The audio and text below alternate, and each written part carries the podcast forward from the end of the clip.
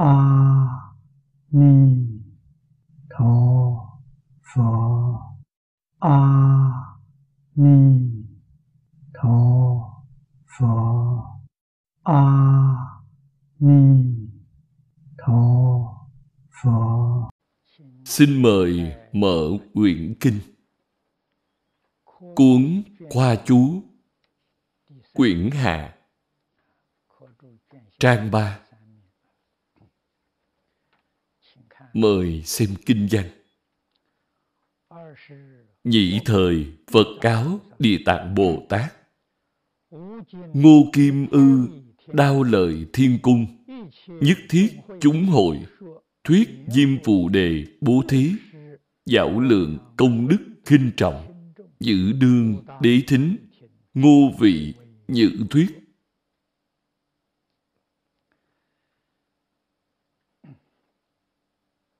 Đoạn trước có nói Địa Tạng Bồ Tát Thịnh giáo Đức Thế Tôn. Chúng sanh trong lục đạo tu phước. Tu phước không giống nhau. Quả báo cũng không giống nhau. Thịnh Đức Phật giảng rõ chân tướng sự thật này cho chúng ta biết. Đoạn kinh này là lời Thế Tôn giảng giải. Chữ nhị thời trong kinh văn là lúc Địa Tạng Bồ Tát thưa hỏi về việc này. Thế Tôn nói với Địa Tạng Bồ Tát, Ngô là lời Đức Phật tự xưng. Hôm nay tại cung trời đau lợi trong tất cả chúng hội. Nhất thiết chúng hội bao gồm đại chúng trong mười pháp giới. Hội này vô cùng thù thắng, hiếm có. Trong phẩm tự chúng ta đã thấy mười phương hết thảy chư Phật Như Lai, chư Đại Bồ Tát. Đương nhiên, trong đó bao gồm chúng sanh trong chính Pháp giới.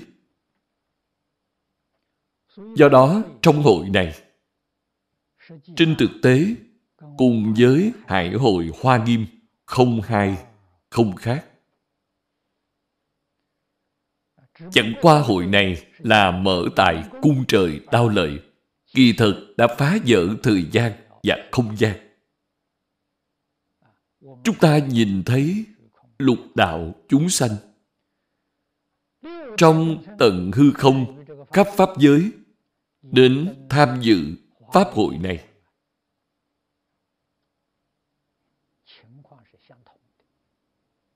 Cũng giống như quan cảnh trong Kinh Hoa Nghiêm, đều là chư Phật Bồ Tát ứng hóa trong lục đạo, ứng hóa trong ác đạo. Dùng thân phận của những quỷ dương này tham dự đại hội. Do đó, hết thảy đại chúng trong hội vô cùng hiếm có. Giảng về sự so sánh công đức nặng nhẹ của việc bố thí ở Diêm Phù Đề.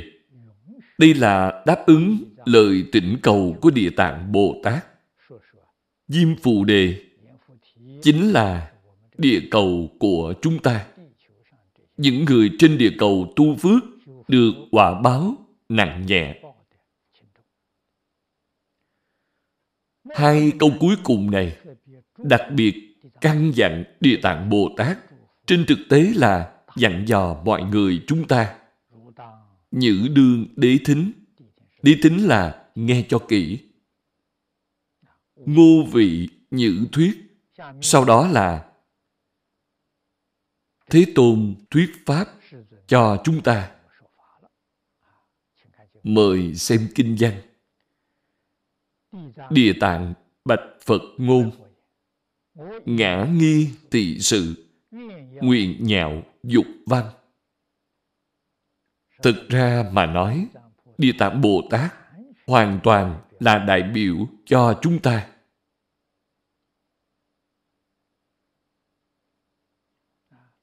Ngài nói, đối với việc này, con rất hoài nghi.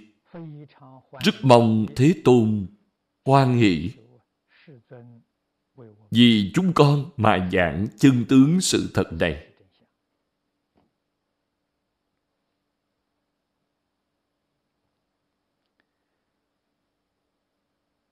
Trong chú giải, Pháp Sư Thanh Liên, Ngài đã nói với chúng ta vài câu. Những câu này đều là tình hình trong đời sống hiện thực. Chúng ta hãy đọc phần chú giải.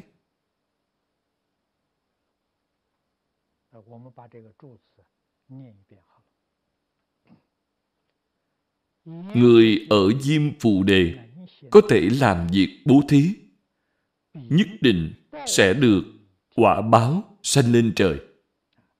Chân thật tu bố thí. Bố thí như lý, như pháp. Bố thí là phước. Khi tu phước, được phước báo lớn, thì người ấy sẽ lên trời để hưởng phước. Cho nên, Thế Tôn ở trên trời nói về công đức nặng nhẹ của việc bố thí. Tại sao không nói ở cõi người mà nói ở cõi trời? Đây là chỉ rõ ý nghĩa này cho chúng ta. Nói, hãy nên lắng nghe. Nghiệp của bố thí chính là nguồn gốc của các hạnh. Hai câu này là cương lãnh. Nói tổng quát. Hơn nữa, tài vật vô thường, năm nhà tranh đoạt, phàm phu ngu muội keo kiệt, không có tâm xả. Đây là nói về tình trạng của con người trong thế gian, xã hội trước mắt càng nhiều hơn nữa.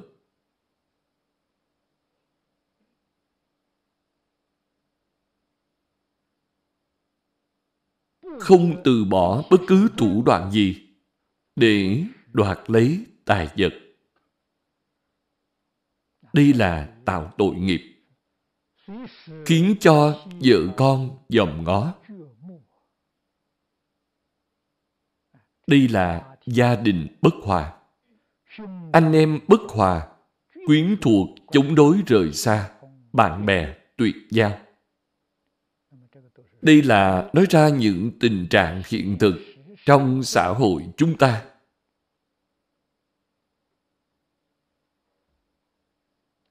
Rốt cuộc là do nguyên nhân gì tạo thành? Hiện nay, tình trạng này quá bình thường. Quá nhiều rồi. Ở Trung Quốc, ở ngoại quốc. Hầu như những gì sáu căn chúng ta tiếp xúc đến đều là cảnh giới này. Chúng ta phải hiểu nghiệp nhân quả báo này. Vậy thì phải lắng nghe lời khai thị sau đây của Thế Tôn. Mời xem kinh văn. Phật cáo Địa Tạng Bồ Tát, Nam Diêm Phụ Đề, Hữu chư quốc vương Tể phụ đại thần, Đại trưởng giả, Đại sát lợi, Đại bà la môn đẳng Những người này Đều là những người có địa vị Trong xã hội, Có tài sản, Có thể bố thí.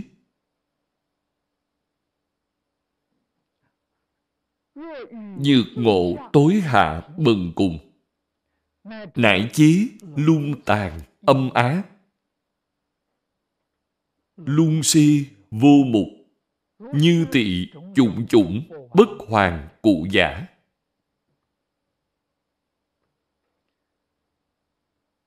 Đây là những đối tượng được bố thí.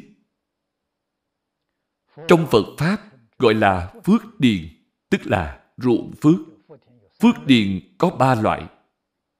Loại này là bi điền.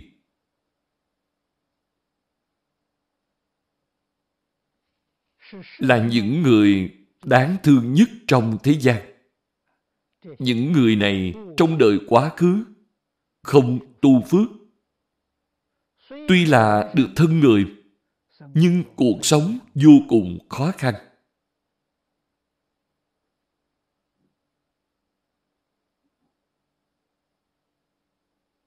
Những người có khả năng như chúng ta nhìn thấy những chúng sanh này, phải nên dùng tâm đại từ bi, tận tâm tận lực giúp đỡ họ.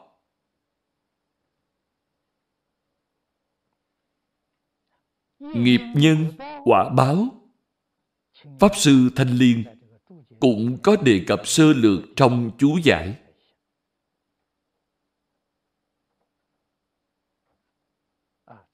Câu cuối cùng, ngài trích dẫn lời trong kinh. Muốn biết nhân đời trước, xem quả hưởng đời này. Muốn biết quả tương lai xét nhân gieo hiện tại, phước báo giống như bóng, như tiếng vang không thể không biết trong phước được phước như bóng theo hình. Cần phải hiểu đạo lý này.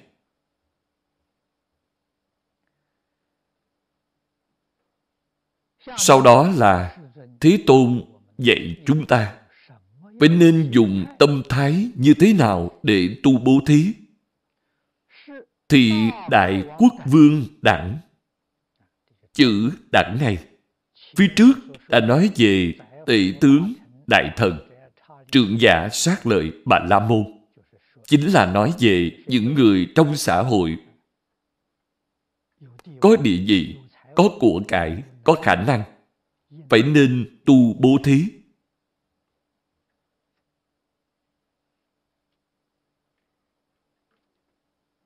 Trong kinh, đức phật thường nói, có phước báo thì nên chia sẻ với hết thảy chúng sanh. Phước báo ấy sẽ lớn. Phước báo đó sẽ vĩnh viễn hưởng không hết. Nếu tham lam, keo kiệt, chỉ dành riêng mình hưởng thụ, cho dù phước báo của bạn rất lớn đời này bạn thọ dụng hết rồi, thì đời sau sẽ không còn phước nữa. Nếu không có phước báo, thì họ sẽ đi về đâu? Điều này chúng ta rất rõ ràng, rất sáng tỏ. Nếu không phải đến ác đạo, thì ở cõi người cũng sẽ nghèo hèn. Các căn không đầy đủ sẽ phải đọa lạc vào tầng lớp này. Thế nên, chúng ta hiểu rõ đạo lý này, hiểu chân tướng sự thật này, thì phải nên tu phước. Người giàu sang có thể tu phước, người nghèo hèn cũng có thể tu phước. Giả lại, tương lai được quả báo, sẽ bình đẳng. Chỉ cần tận tâm, tận lực tu phước thì sẽ viên mãn. Đây là nói về các đại quốc dương, dục bố thí thời. Lúc làm việc bố thí, nó thật ra nói bố thí là hết thảy thời, hết thảy nơi. Không thể gián đoạn. Quan trọng là bạn dùng tâm gì để giúp đỡ người khác nhược năng cụ đại từ bi hạ tâm hàm tiếu thân trụ biến bố thí sự bố thí này là thù thắng nhất có tâm từ bi thật sự. Đại từ bi là tâm bình đẳng, tâm thanh tịnh, không có phân biệt, không có chấp trước. Đối với hết thảy chúng sanh đều có tâm thương yêu giống nhau. Vậy gọi là đại từ bi. Hạ tâm là khiêm hư. Tôn trọng người, không có một chút tập khí ngạo mạn. Càng không thể có thái độ ngạo mạn. Vui vẻ, tự hạ mình. Tự tay mình bố thí khắp nơi. Đích thân đi làm việc này.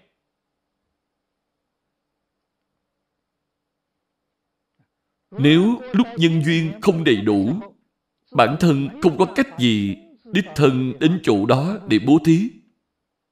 Vậy thì phải cử người đi, bảo người đi thay mình.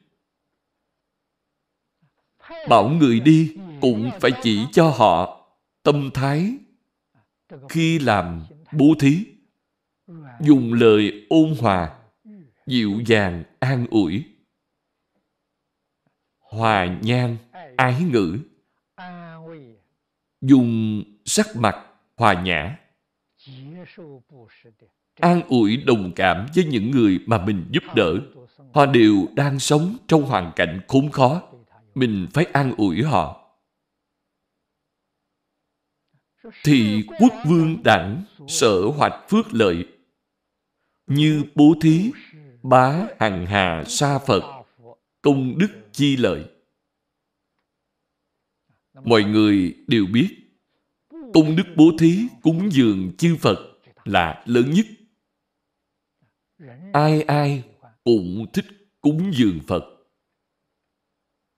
Mà quên mất những người nghèo hèn này.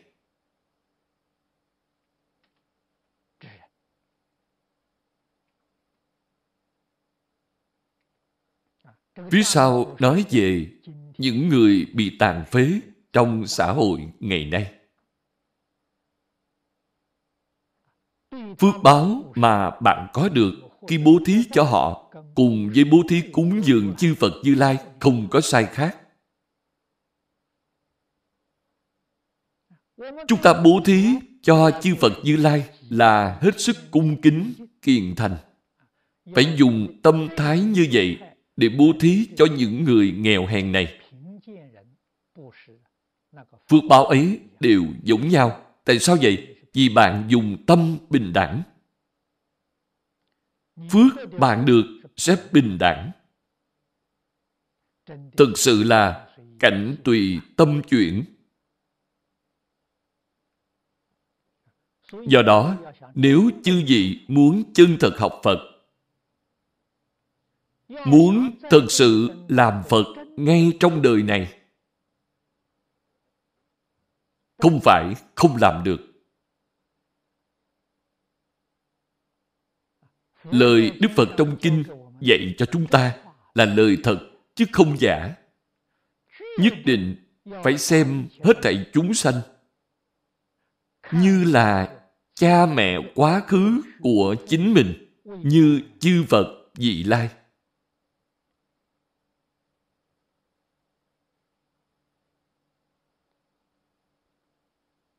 Chúng sanh có người giàu sang, chúng ta biết họ đời trước tu phước. Là cha mẹ đời trước của chúng ta. Chúng sanh có người nghèo hèn, chúng ta cũng biết họ đời trước không tu phước. Họ cũng là cha mẹ đời trước của chúng ta. Chúng ta đều dùng tâm chân thành, thanh tịnh, bình đẳng để hiếu thuận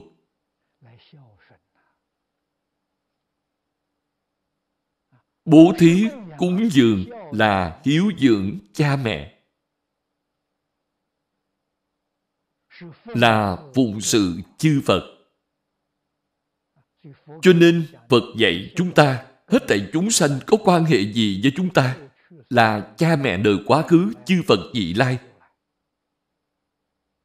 Nếu như chúng ta dùng tâm này để xem hết thảy mọi người, xem hết thảy chúng sanh thì thời gian bạn thành Phật sẽ rút ngắn. Mức độ rút ngắn rất lớn. Nếu bạn niệm Phật cầu sanh thế giới cực lạc thì đời này chắc chắn sẽ giảng sanh.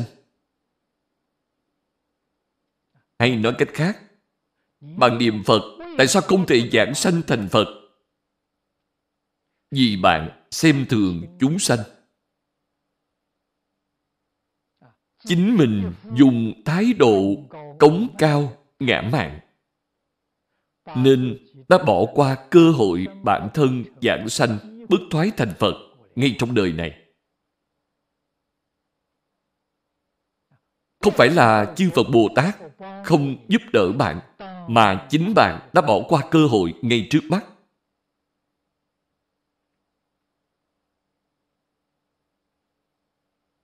Việc này đáng được chúng ta phản tỉnh. Đáng được chúng ta kiểm điểm.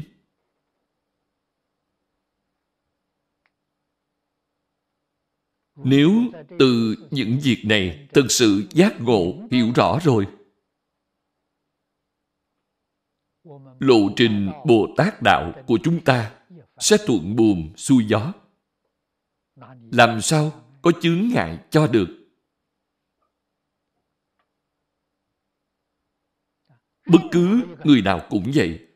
Chỉ cần đầy đủ thái độ này. Không phải nói là xem hết thảy chúng sanh như cha mẹ đời quá khứ của mình, chư Phật vị lai nếu xem như thì tâm địa của bạn vẫn chưa thanh tịnh.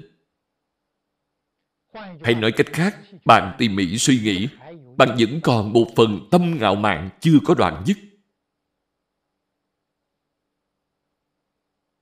Nhất định phải hiểu rõ chân tướng sự thật này. Họ thật sự là cha mẹ đời quá khứ, không phải xem như. Thật sự là chư Phật vị lai. Lời Phật nói đâu có sai lầm. Chúng ta không nhìn thấy. Còn Phật nhìn thấy chân tướng sự thật. Trong đời quá khứ của chúng ta, quá khứ còn có đời quá khứ, quá khứ vô thị, vô lượng vô biên kiếp đến nay có quan hệ thân thiết với chúng sanh này. Quan hệ thân thiết tại sao lại không tốt đẹp? Hơn phân nữa là vì keo kiệt.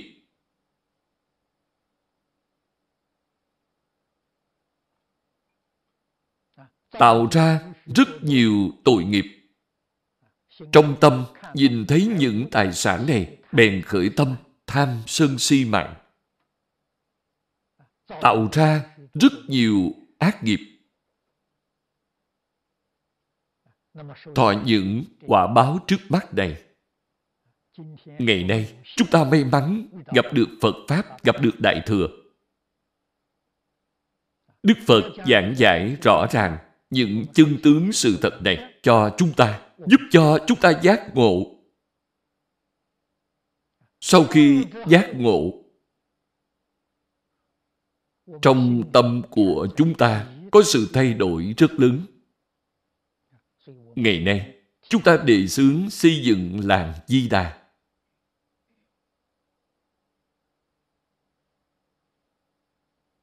hoan nghênh các đồng tu đến đây cộng tu.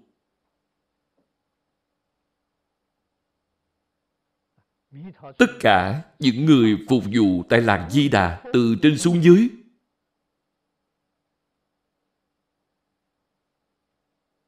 đều xem các vị đồng tu như là cha mẹ, như bậc trưởng bối, chư Phật, Như Lai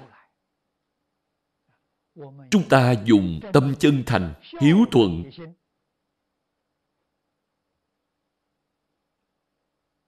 để cúng dường đại chúng. Phước báo này cũng giống như lời nói trong kinh này.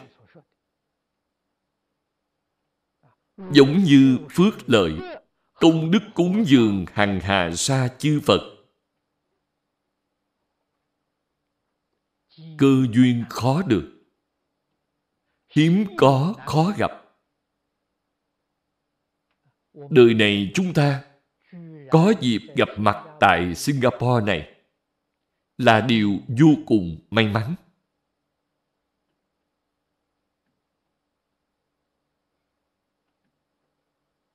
Càng nghĩ thì càng thấy việc này vô cùng khó được. Càng nghĩ càng cảm thấy không thể nghĩ bàn.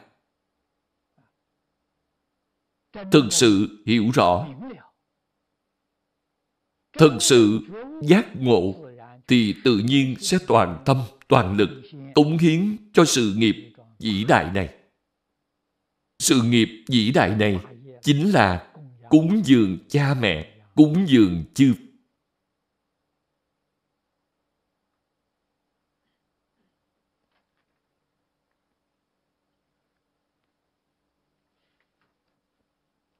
Mời xem tiếp kinh văn bên dưới Hà Dĩ Cố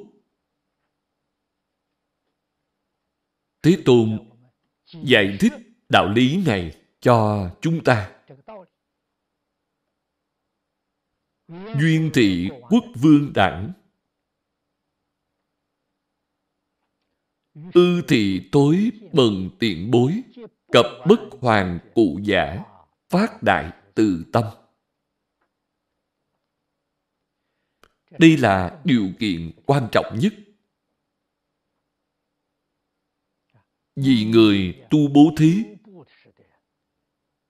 phát tâm đại từ bi. Tâm đại từ bi cùng với tâm Phật là tương đồng. Nhà Phật nói về từ bi, nói sơ lược có bốn thứ. Người thế gian chỉ có ái duyên từ bi. Nếu họ thương yêu bạn, thì đối với bạn từ bi. Khi họ không thương bạn thì sẽ không từ bi với bạn. Từ bi là thương yêu, quan tâm. Toàn tâm, toàn lực giúp đỡ bạn. Nhưng một khi họ không thương bạn thì sẽ không từ bi. Người thế gian có trí tuệ, người có phước đức to lớn. Họ có chúng sanh duyên từ bi. Họ hiểu được thương chính mình và cũng thương người nhà. Thương người nhà, đồng thời họ cũng yêu quốc gia, cũng yêu dân tộc, thậm chí thương yêu che chở hết thảy chúng sanh trên thế giới. Tâm lượng người này rất lớn. Người có tâm lượng lớn đại đa số trong xã hội đều thuộc những người ở tầng lớp lãnh đạo. Họ có tâm thương yêu rộng lớn. Phạm vi họ bố thí, cúng dường phục vụ cũng rất lớn.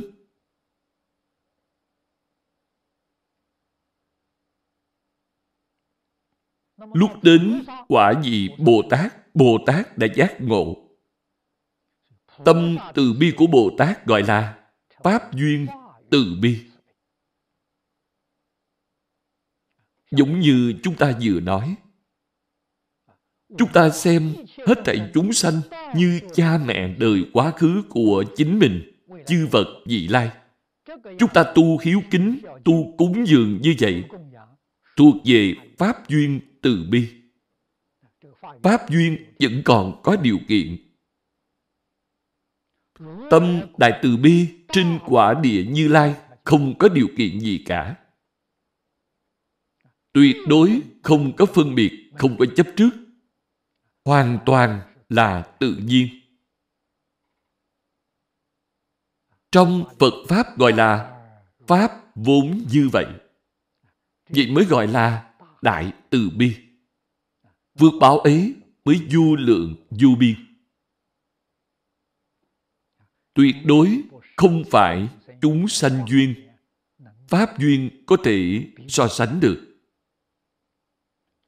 Người này phát tâm đại từ bi, giống như phật. Ngày nay, chúng ta phải học phật, phải tu đại phước báo. Nếu bạn hiểu được đạo lý này, nếu bạn tường tận sự thật này, thì bạn sẽ làm được. Người có tiền, có của cải bố thí, họ bố thí được nhiều.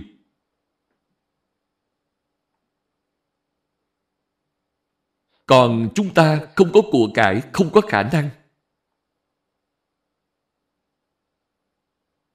Mỗi tháng, tôi chỉ kiếm được 6 triệu đồng. Nếu tôi có thể bố thí hết 6 triệu, thì công đức của tôi là viên mãn. Người ta mỗi tháng kiếm được mấy trăm triệu, kiếm được mấy tỷ. Họ bố thí mấy chục triệu thì công đức của họ không viên mãn tại vì sao đó chỉ là mấy phần trong khả năng của họ mà thôi phước báo tôi nhỏ, nhưng toàn bộ tôi đã đem ra hết tính tỷ lệ thì sự cúng dường của tôi là một trăm phần trăm Tâm cũng là một trăm phần trăm. Trên sự cũng là một trăm phần trăm. Quả báo có được cũng là một trăm phần trăm. Như vậy thì Phật Pháp mới gọi là Pháp bình đẳng, tuyệt đối. Không phải người có thế lực, có của cải mới có thể tu bố thí, còn người nghèo hèn thì không thể tu bố thí. Nếu vậy thì người nghèo hèn không phải đời đời kiếp kiếp vẫn nghèo hèn hay sao? Người giàu sang cũng không phải đời đời kiếp kiếp đều giàu sang hay sao? Đâu có loại đạo lý này. Do đó, chúng ta mới thực sự hiểu được lời của Đức Phật dạy. Thông thường thì người nghèo hèn đời sau sẽ rất giàu sang.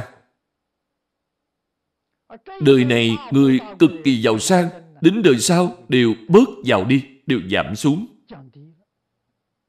Tại vì sao? Lúc hưởng giàu sang, rất khó bố thí đến mức viên mãn. Đạo lý là như vậy. Do đó mới gọi là thiên đạo công bình. Người nghèo hèn có thể tu đại phước báo. Trong kinh, Đức Phật cũng đã từng nêu thí dụ cho chúng ta biết. Hình như ở đây không có kể câu chuyện này. Trong Kinh Tiểu Thừa có nói,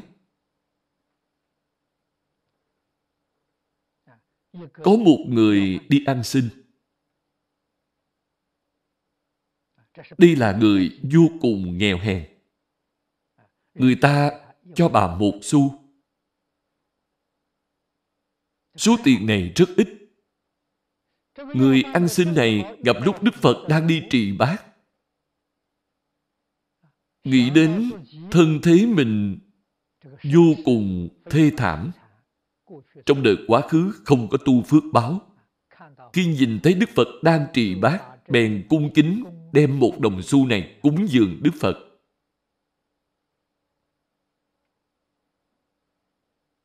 Người ăn xin này là một người đàn bà. Bảy ngày sau, bà ấy chết.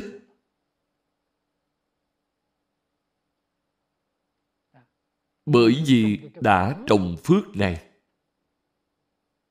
Nên đời sau, bà sinh vào một nhà trưởng giả giàu sang để hưởng phước. Sau khi lớn lên, bà được làm hoàng hậu.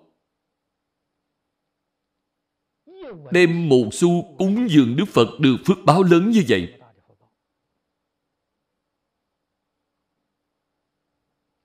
Đây là điều mà đa phần người ta rất khó tin nổi. Tại sao lại được phước báo lớn như vậy? Tâm bà phát là tâm đại từ bi, tâm chân thành, cung kính. Phước là do chỗ này mà sanh ra, không phải từ một đồng xu, một xu đáng giá bao nhiêu. Phước báo có được là do nơi tâm của bà. quốc dương có của cải nhiều, bố thí cho nhân dân nuôi nấng dân chúng, dạy dỗ dân chúng nếu như không dùng tâm đại từ bi khiêm tốn hạ mình, thì phước báo của vua tu được sẽ không viên mãn. Đời này làm vua, đời sau sẽ làm đại thần. Đời sau nữa, chức quan sẽ càng ngày càng nhỏ, sẽ càng đi xuống. Tuy trên mặt của cải bố thí được nhiều, nhưng tâm không thanh tịnh, tâm không từ bi. Cho nên, từ mức đại từ bi giảm xuống thành pháp duyên từ bi, chúng sanh duyên từ bi, ái duyên từ bi, đây chính là đời sau không bằng đời trước. Trong kinh đức phật nói đạo lý này cho chúng ta rất nhiều, nói được rất tường tận. Chúng ta phải lắng lòng mà thể hội. Phải ghi nhớ ở mọi lúc, mọi nơi. Khi xử sự đãi người tiếp vật. Phải nhớ lời đức phật dạy chúng ta đều là thật. Cho nên, phải dùng tâm khiêm hạ, cung kính đối đại với hết thảy người, toàn tâm, toàn lực, giúp đỡ mọi người. Giúp mọi người chính là giúp cha mẹ mình giúp đỡ chư phật như lai. Bạn nói xem tâm này của chúng ta sẽ hoan hỷ sẽ vui vẻ biết bao.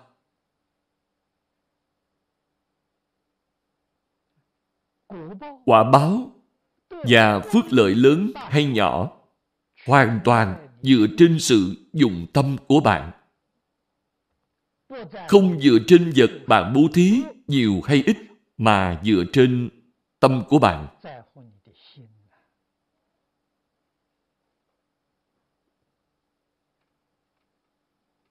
Sau đó là nói đến quả báo. Thị cố phước lợi, phước mà họ có được, lợi ích họ đạt được, hữu như tự báo.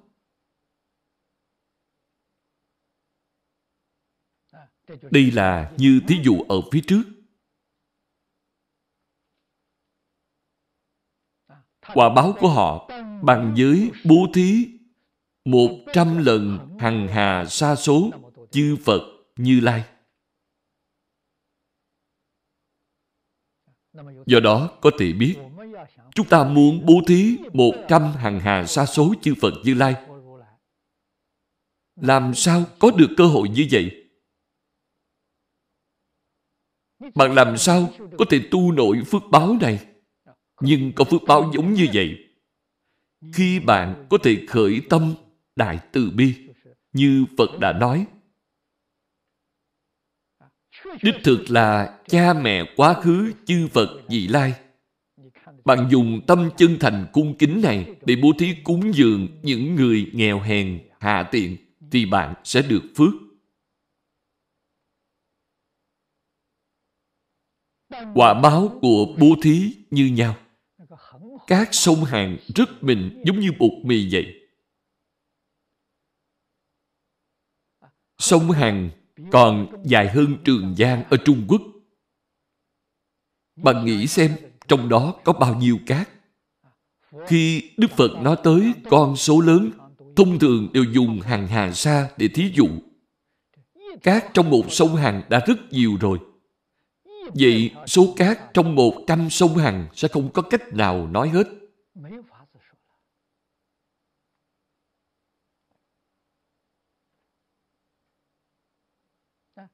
Phía trước, trong câu chuyện Đức Phật có kể với chúng ta về một bà cụ ăn xin nghèo, dùng tâm chân thành cung kính cúng dường Đức Phật một đồng xu, và báo đời sau được làm hoàng hậu.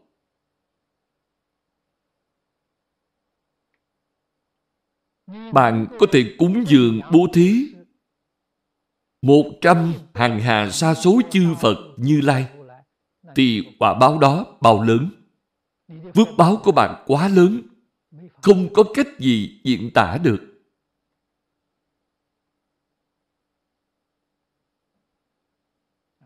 Đức Phật nói những lời này. Thực ra không phải là thiện xảo, phương tiện để dạy chúng ta chăm sóc người nghèo hèn, chăm sóc người già nghèo khổ.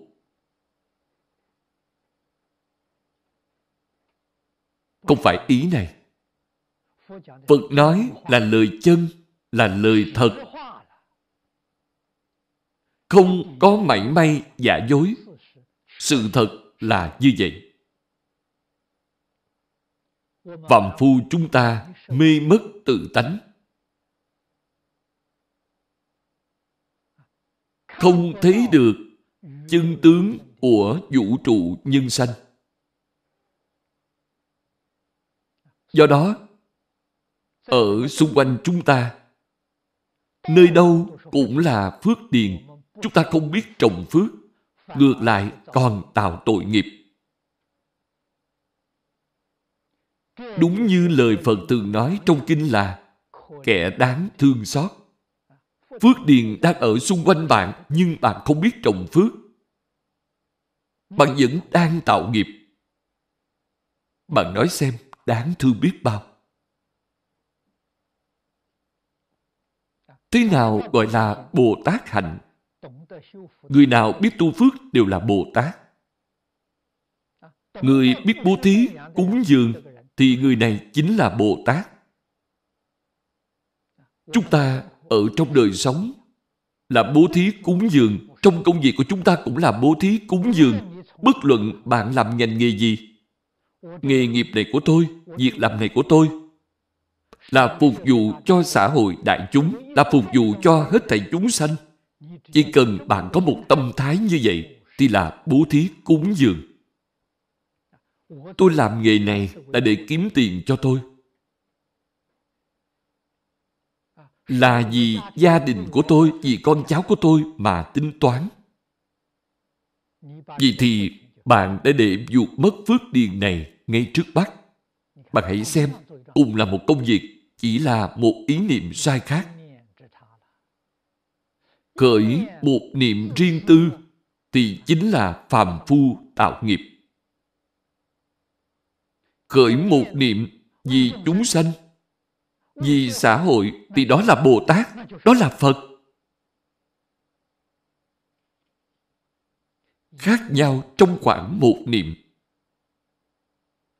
Đổi ý niệm này trở lại thì siêu phàm nhập thánh. Phước lợi của bạn đạt được sẽ vô lượng, vô biên. Giống như trinh quả vị của chư Phật Như Lai. Trong Kinh Hoa Nghiêm, chúng ta xem thấy Tỳ Lô Xá Na Phật. Trong Kinh Vô Lượng Thọ, chúng ta xem thấy A-di-đà Phật. Những phước lợi mà các ngài đạt được thì chúng ta cũng có thể được. Các ngài biết tu nếu như chúng ta biết những chân tướng sự thật này thì chúng ta cũng biết tu. Phước lợi cũng sẽ bằng giới chư Phật Như Lai. Bá thiên sanh trung, thường đắc thất bảo cụ túc, hà huống y thực thọ dụng.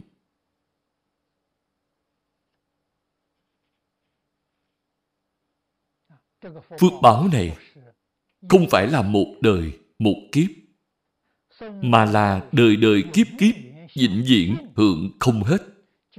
Chỉ xem ý niệm đó của bạn có thể chuyển trở lại hay không. Người có phước báo, trí tuệ đã mở mang. Đúng như câu nói, phước chí tâm linh. Phước báo hiện tiền thì tâm tư cũng linh mẫn, trí tuệ sẽ hiện tiền. Phật dạy chúng ta phước tuệ song tu. Nói thật ra, tuệ chính là giác ngộ, chính là sáng tỏ. Phước là làm việc. Một khi hiểu rồi, hiểu rõ chân tướng sự thật, thì trí tuệ sẽ khai mở biết được. Vì hết thảy chúng sanh là đúng đắn, là việc nên làm. Vì chính mình là sai lầm, là việc không nên làm. Hiểu vậy, là trí tuệ của bạn đã khai mở.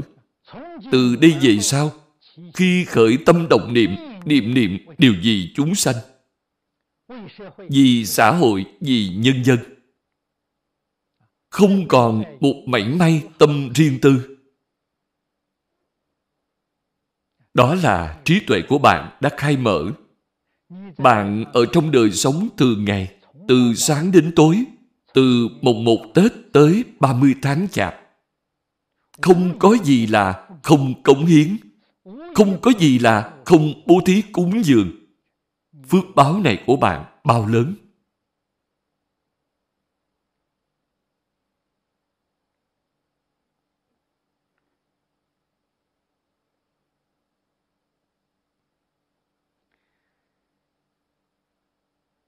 Các vị hãy tự xem chú giải của pháp sư thanh liên.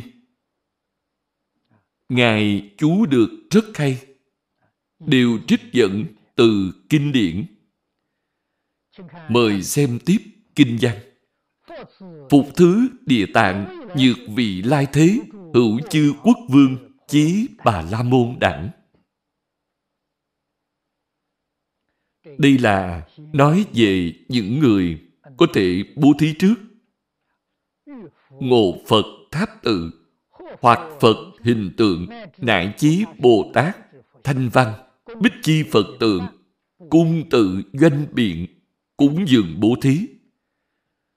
Phần trước là nói về bố thí người nghèo khổ. Đây là bi điền. Đoạn thứ hai nói về bố thí tháp tự thánh tượng. Đây là kính điền. Trước hết, nói về người có thể bố thí, nêu ra thí dụ nói thật ra, việc tu phước này, ai nấy đều có thể làm. Chỉ cần có tâm chân thành, cung kính để tu bố thí. Quả báo sẽ giống như trong kinh đã nói.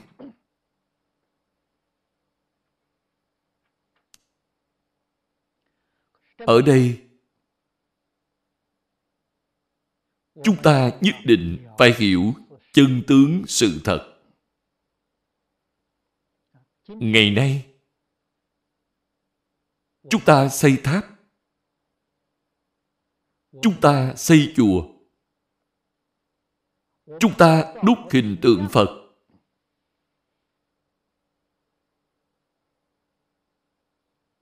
Tương lai được quả báo. Sẽ giống như lời nói trong kinh hay không?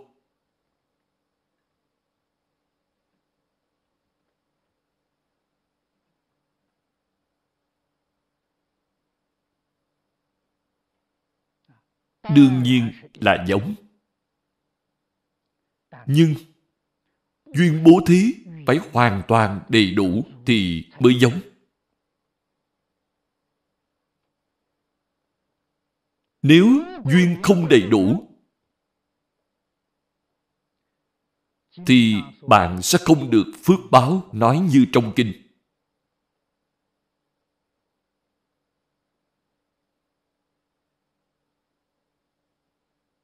Phần trước nói phước báo lớn như vậy là dùng tâm từ bi của Phật mà làm.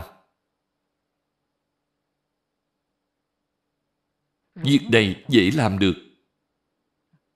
Ngày nay, bố thí tháp tự Phật, Bố thí đạo tràng Phật Pháp Trước tiên bạn phải quan sát chỗ đó thực sự có đạo hay không?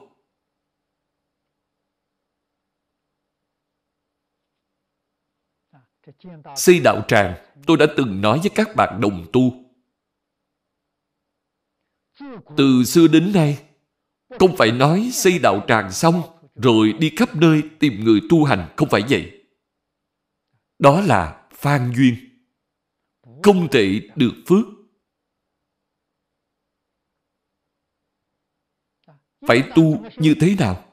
Nhìn thấy có người thật sự tu đạo, thì bạn mới xây đạo tràng cho họ. Phước báo như vậy mới lớn.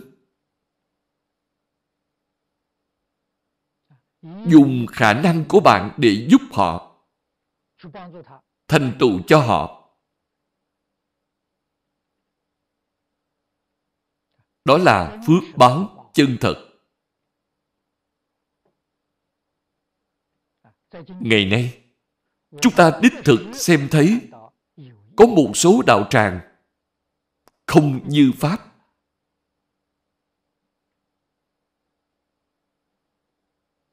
Hầu như nơi đâu cũng đều có đạo tràng không như Pháp. Đạo tràng xây cho thật huy hoàng, tráng lệ, nhưng trong đó không làm việc đạo. Chỉ có vài người ở trong đó hưởng phước ở trong đó tạo nghiệp. Vậy thì chúng ta bố thí cúng dường là giúp họ tạo nghiệp. Bạn còn có phước hay sao? Họ tạo nghiệp là do bạn giúp họ tạo nghiệp.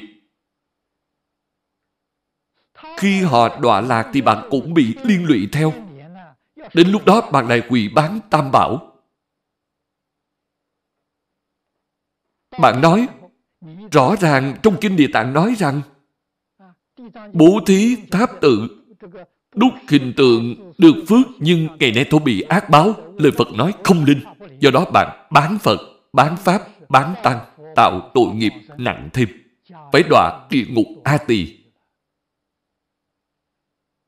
Phật không nói sai mà vì bạn hiểu sai ý nghĩa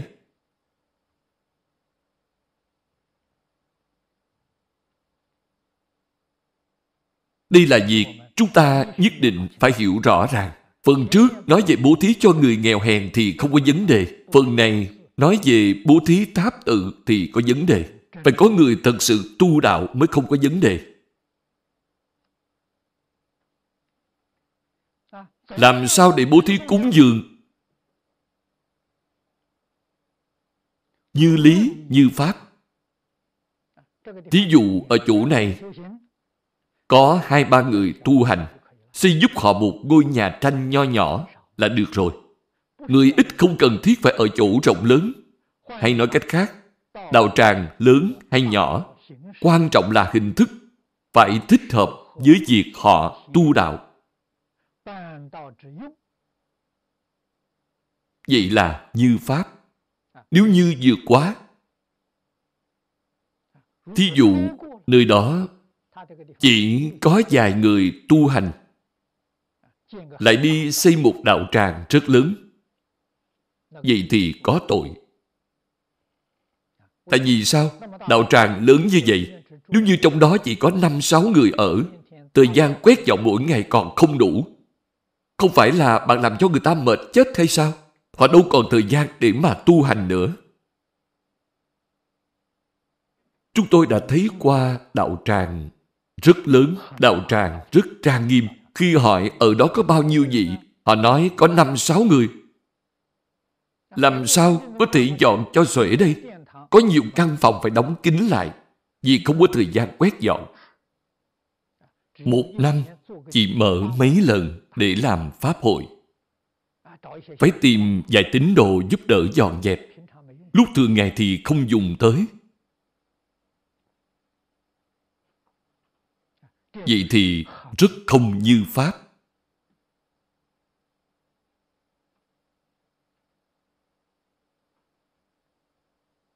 Cho nên trong thời đại hiện nay, trong giai đoạn này, tu phước trong nhà Phật thì việc nào là quan trọng nhất? Bồi dưỡng nhân tài hoàng pháp. Trước kia, có thể bố thí tháp tự, cúng dường tượng Phật, có đại phước báo. Bởi vì xã hội đại chúng đều có nhận thức về Phật Pháp, đều hiểu rõ, đều có tâm cung kính. Như vậy, phước báo mới lớn. Tu phước trong nhà Phật chúng ta nhất định phải nhận thức rõ ràng. Thời xưa, Phật Pháp phổ biến có thể tuyên dương, có thể mở rộng. Vì xã hội đại chúng đều có nhận thức về Phật Pháp.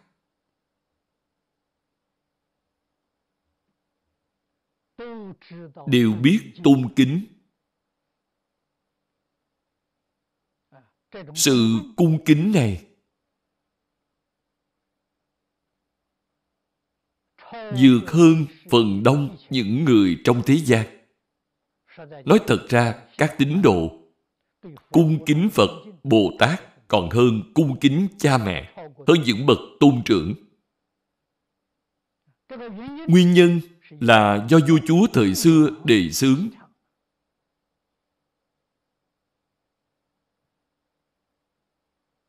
Nhà vua hết lòng học tập. Phật bồ tát là thầy của vua. Người dân tôn kính nhà vua thì đương nhiên phải tôn kính thầy của vua.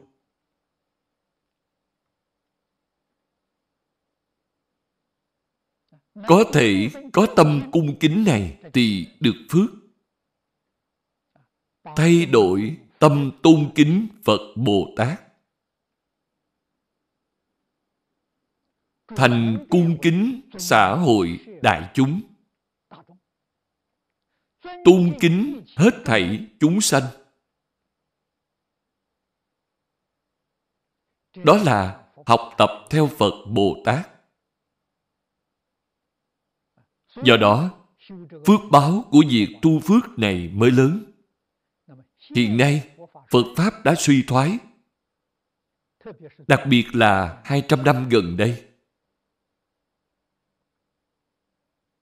Giáo dục phật đà đã biến thành tôn giáo.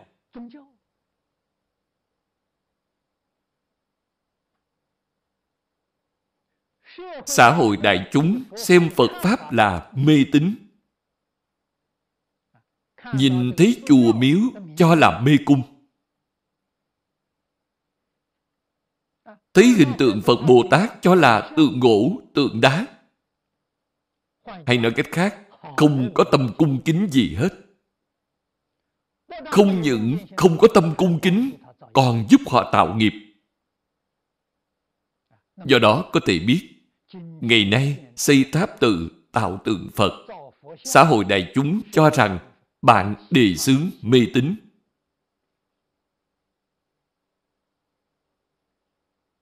Vậy làm sao có thể tu phước?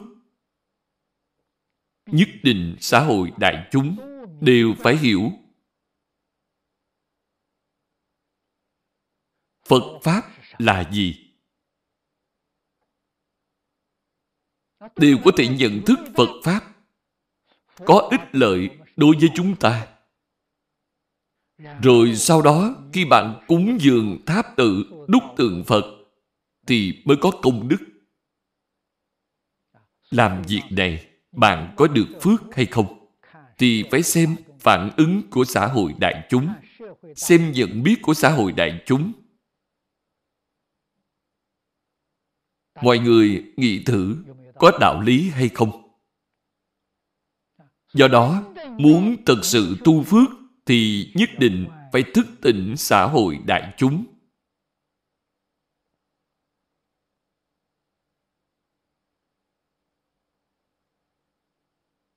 xây tháp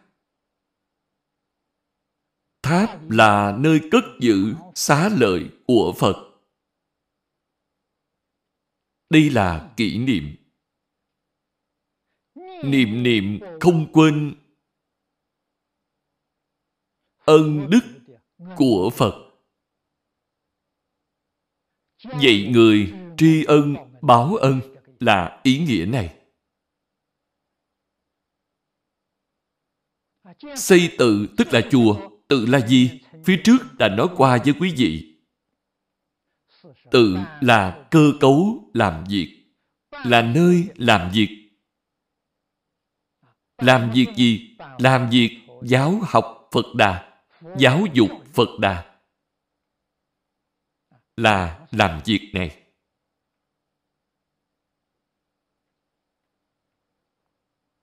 Nếu như chỗ này không phải làm việc giáo dục Phật Đà, không phải làm việc giáo học Phật Đà, thì không thể gọi là Phật tử.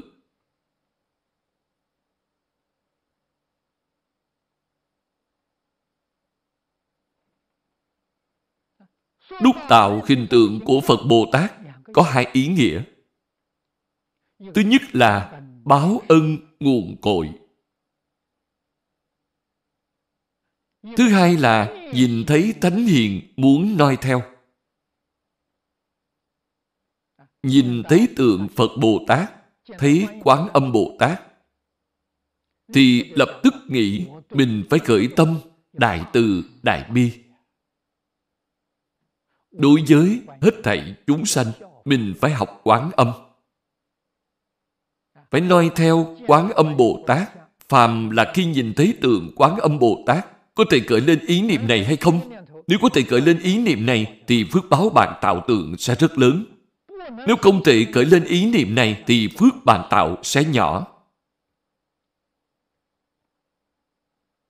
Nhìn thấy hình tượng Địa Tạng Bồ Tát, lập tức nghĩ mình phải hiếu thuận cha mẹ, phụng sự sư trưởng.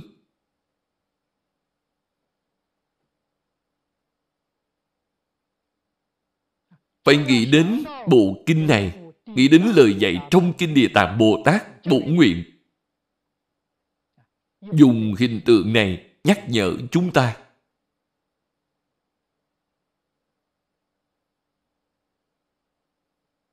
Nếu như không hiểu được ý nghĩa này, họ khi nhìn thấy hình tượng của Địa Tạng Bồ Tát, họ đi đến đó thắp hương.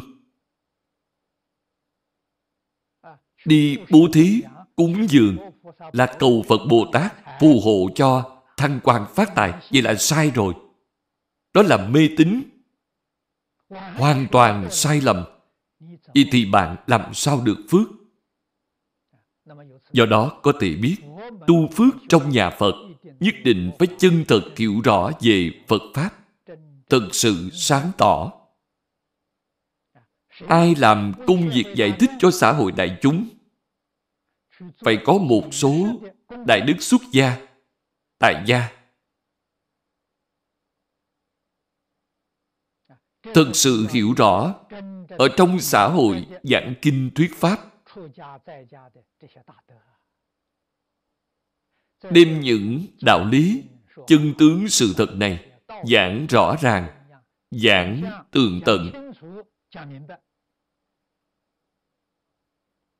Để cho xã hội đại chúng không đến nỗi hiểu lầm. Không đến nỗi hiểu sai, sau đó bạn bố thí cúng dường mới có phước.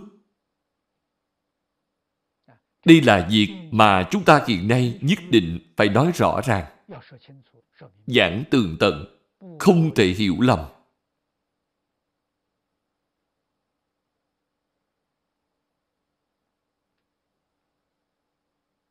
Trong phật pháp, tuyệt đối không có mê tín, nhưng những hình tượng hiện nay đích thực có quá nhiều mê tín.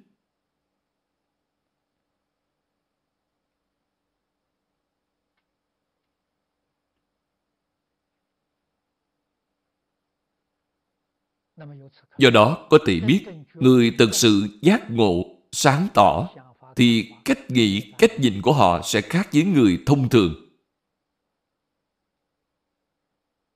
Những gì họ làm đối với xã hội, đối với nhân dân, đối với đại chúng tuyệt đối là lợi ích chân thật.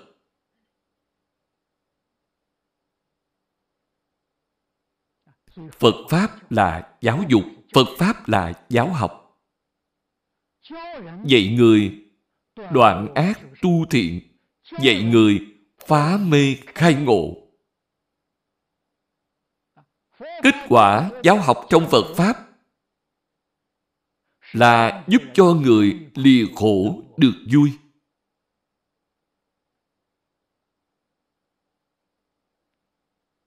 Đây là sự giáo dục tốt nhất trong thế gian. Sau khi Phật Pháp truyền đến Trung Quốc, thì đã kết hợp thành một thể với truyền thống vốn có của Trung Quốc biến thành văn hóa Trung Quốc. Ngày nay, chúng ta nói Phật Pháp Đại Thừa đã không còn là của Ấn Độ. Đã dung hợp thành một thể với văn hóa truyền thống của Trung Quốc.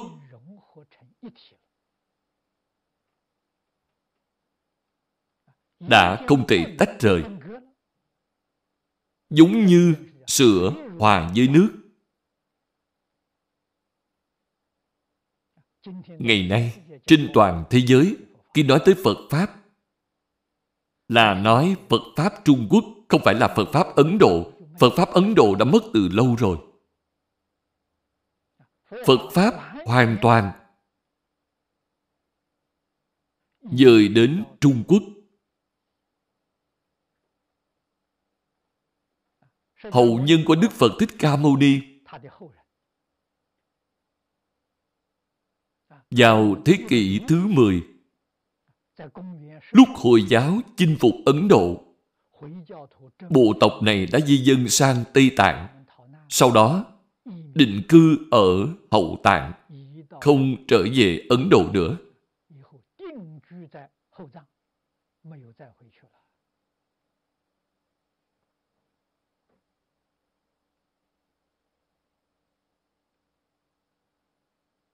Vào thế kỷ thứ 11, họ lại di dân đến Trung Quốc.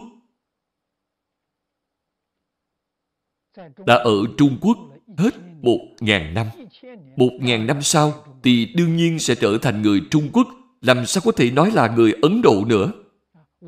Ngày nay, chúng ta ở nước ngoài hết 10-20 năm. Người ngoại quốc đã thừa nhận chúng ta là công dân của họ.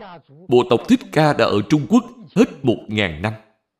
Chúng ta vẫn không xem họ là người Trung Quốc được sao? Do đó, toàn bộ đã di dân đến Trung Quốc. Ngày nay, nói đến Phật Pháp, thì phải nói đến Phật Pháp ở Trung Quốc, Đại Thừa của Trung Quốc. Hiện nay Phật Pháp ở Ấn Độ dần dần mới được phục hưng, là từ Trung Quốc truyền trở lại. Tương lai, người Ấn Độ học Phật Pháp là học Phật Pháp từ Trung Quốc. Chúng ta phải hiểu sự thật này.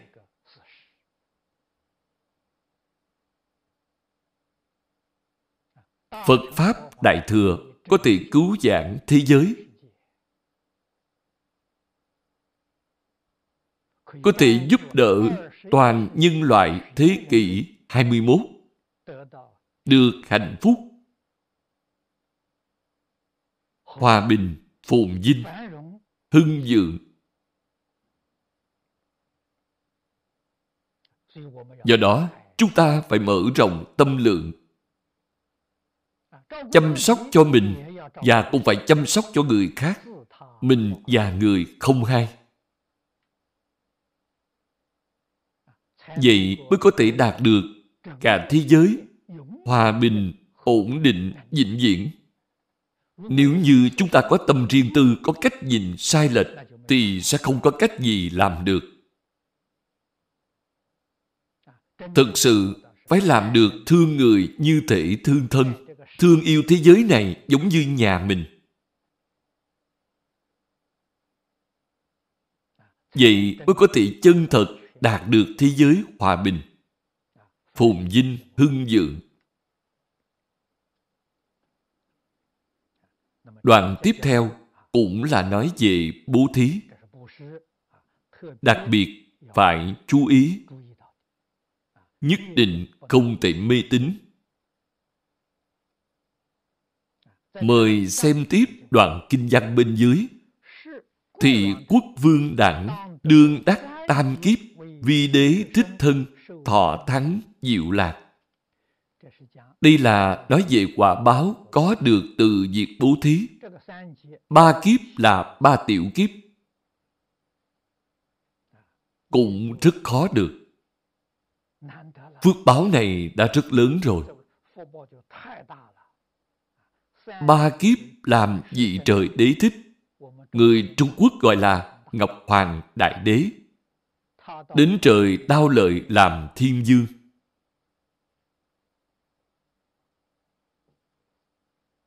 Cho nên, có rất nhiều người đọc đoạn kinh này xong, rồi mù mà mù mờ, đến khắp nơi xây tháp, xây chùa, đúc tượng Phật.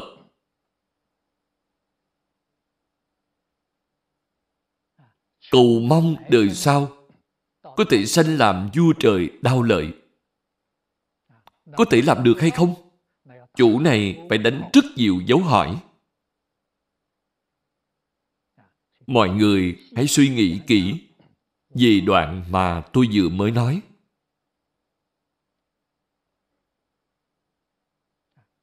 Ngày nay tu phước ở trong nhà Phật là phải đề xướng giáo dục Phật Đà. Đây mới thật sự là tu phước. thực sự có những nhân sĩ nhiệt tâm làm công việc này. Chúng ta giúp họ xây dựng đạo tràng, Hoàng Dương Phật Pháp. Chúng ta phải tận sự nhận thức từ bản thân Đức Phật Thích Ca Mâu Ni cho đến các đệ tử của Ngài bao gồm cả đệ tử xuất gia tại gia chúng ta ngày nay. Đặc biệt là người xuất gia. Họ đích thực là thân phận gì? Chúng ta phải xác định vị trí cho họ. Phải khẳng định vai trò cho họ. Họ là người làm công tác giáo dục xã hội. Đây là thân phận của họ. Việc họ làm là giáo dục xã hội. Càng khó được hơn nữa, việc họ làm là giáo dục thiện nguyện. Giảng kinh thuyết pháp chính là dạy học. Thông thường người dạy trong trường còn tính giờ, còn lãnh tiền lương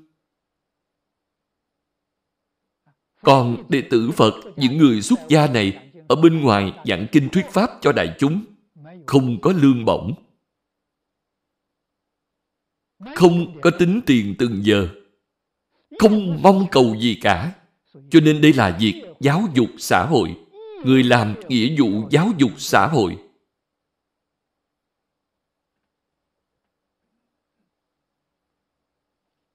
Nếu như chúng ta dùng ánh mắt này để xem xét, thì bạn sẽ thật sự khởi tâm cung kính đối với những người làm công tác giáo dục xã hội này. Tại sao vậy? Người khác làm không được. Nói theo cách thông thường, thì họ thật sự hy sinh, phụng hiến. Lúc học rất cực khổ. Sau khi học xong, phục vụ cho xã hội cũng rất cực khổ. Cả đời vĩnh viễn sống cuộc đời cực khổ.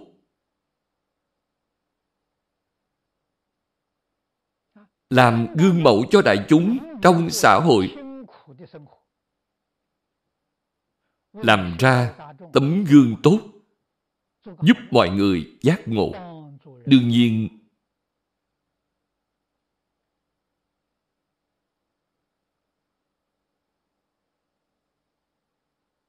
Đương nhiên, trong Phật môn cũng có rồng rắn lẫn lộn. Có người xuất gia thực sự phát tâm tốt làm học trò tốt của Đức Phật cũng có những người mượn chiêu bài của nhà Phật để làm chuyện gian dối lừa gạt tín đồ. Tham hưởng cúng dường. Người này có, không phải không có. Người tu phước chúng ta phải có huệ nhãn, phải nhìn rõ ràng. Nếu gặp những người tham hưởng cúng dường, lừa gạt chúng sanh, những người xuất gia không xứng đáng này chúng ta cũng không cần phải trách mắng. Chúng ta chỉ không cúng dường họ là được, không giúp họ tạo nghiệp. Vậy thì rất tốt. Hy vọng là họ có thể quay đầu là bờ. Con người làm sao không có lỗi lầm cho được? Người xưa thường nói, người chẳng phải thánh hiền, ai mà không có lỗi lỗi mà có thể sửa không thiện nào lớn hơn. Cho nên chúng ta cúng dường họ, phải khuyên họ, nhắc nhở họ. Hy vọng họ sớm quay đầu. Khi họ có thể quay đầu, có thể tu phước, có thể dùng trí tuệ, thân thể của mình. Thực sự làm việc nghĩa vụ, giáo dục, xã hội. Đây chính là đại bố thí.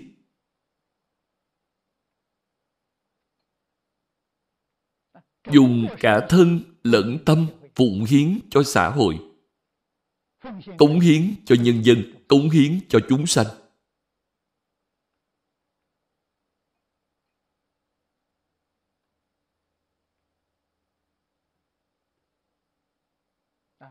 Ở bắc kinh. Tôi nhìn thấy tấm biển rất lớn. Phía trên là do chủ tịch mao viết vì nhân dân phục vụ. Phật giáo thực sự là vì nhân dân phục vụ, vì hết thảy chúng sanh phục vụ. Tuyệt đối không có một chút tâm riêng tư. Tuyệt đối không có một chút tâm mong cầu được báo đáp.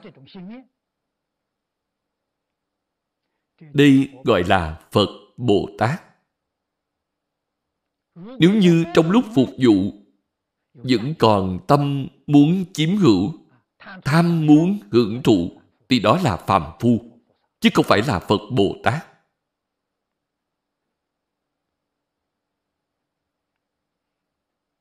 Hy vọng người học phật chúng ta phải thấu hiểu nghĩa thú trong kinh phật. Trong kinh thường nói, thâm giải nghĩa thú. Bạn giải nông cạn thì không được, phải giải sâu. Đức phật nói quả báo trong kinh, đích thực một chút cũng không giả. Quả báo có được là nói bạn làm thiên dương ba kiếp.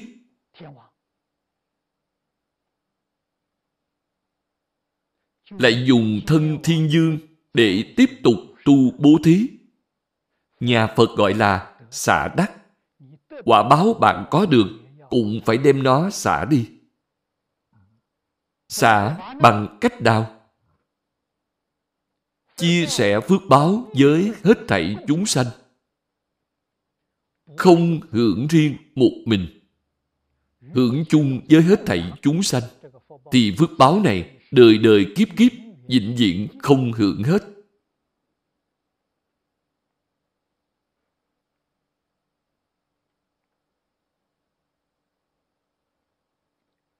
Mời xem đoạn kinh tiếp theo. Nhược năng dị thử, bố thí phước lợi, hồi hướng pháp giới. Thì đại quốc vương đẳng ư thập kiếp trung, thường vi đại phạm thiên vương. Việc bố thí cũng giống như vậy. Không hề tăng thêm. Vẫn là bố thí bao nhiêu đó. Nhưng tâm không giống nhau thì phước báo sẽ khác nhau. Phước của bố thí tùy theo tâm lượng của mình mà sinh ra sự thay đổi.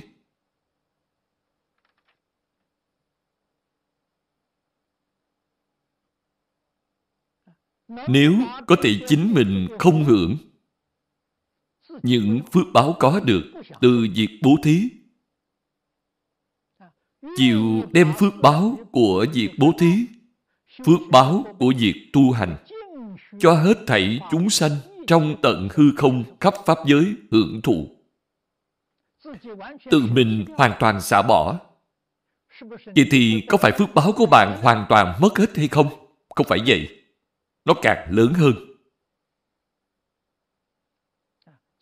Phía trước nói đến ba tiểu kiếp. Đoạn này nói mười đại kiếp, thường làm đại phạm thiên vương. Làm sao có thể xả hết phước báo của bạn? Không xả hết được, càng xả càng nhiều. Càng thí thì phước càng lớn.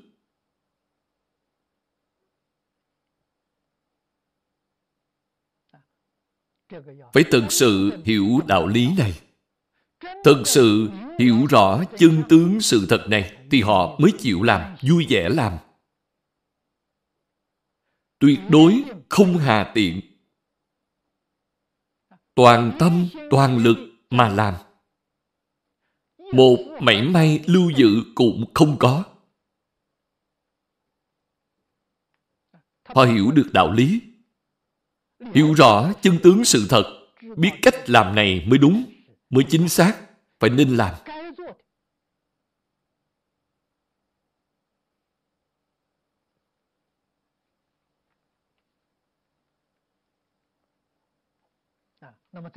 Đoạn này.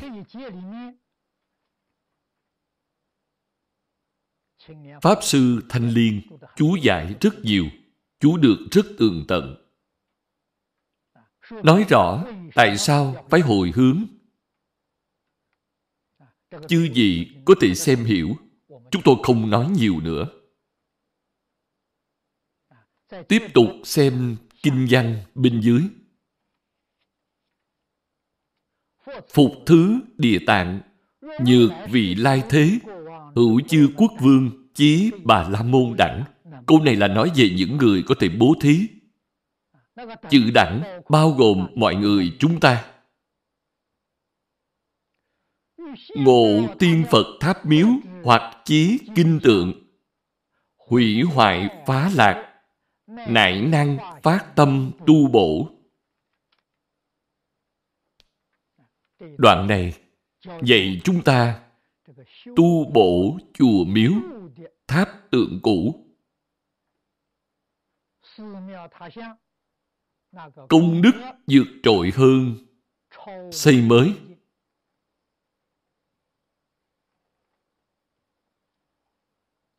Đạo lý này là như thế nào?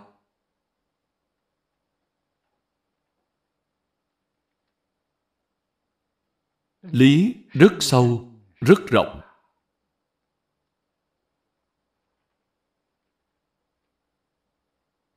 Chúng ta dùng cách nói hiện nay, thì đạo tràng cũ có nguồn gốc lịch sử.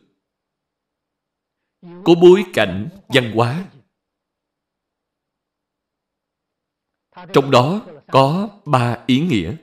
Thứ nhất, tiêu biểu. Người thù thắng. Quá khứ có rất nhiều người tu hành chứng quả ở nơi đó. Chúng ta bước vào đạo tràng này thực sự, sẽ tự nhiên khởi lên ý niệm, nhìn thấy thánh hiền, lòng muốn học theo. Khởi lên ý niệm này.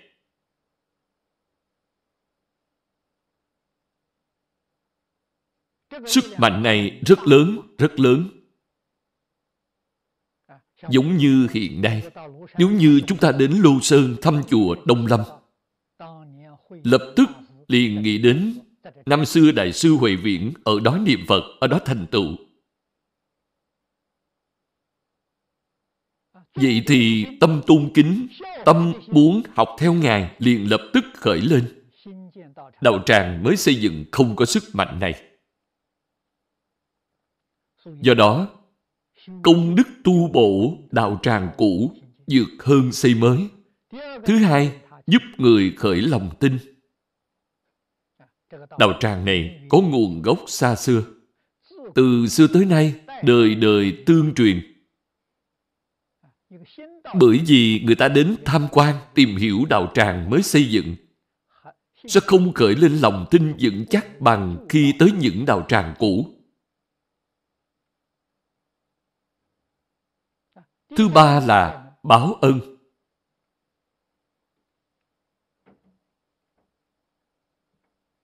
Báo đáp ân đức của Tổ sư Đại Đức. Phải giữ gìn bảo vệ đạo tràng của Tổ sư Đại Đức. Ngày nay, chúng ta đến đạo tràng ở núi Linh Nham Tô Châu sẽ nhớ đến đức hạnh của Đại sư Ấn Quang. Đây là đạo lý nhất định. Các đệ tử hải ngoại chỉ cần có cơ duyên, liền ra tiền ra sức, khôi phục lại đạo tràng của tổ sư. Hầu báo đáp ân đức của tổ sư.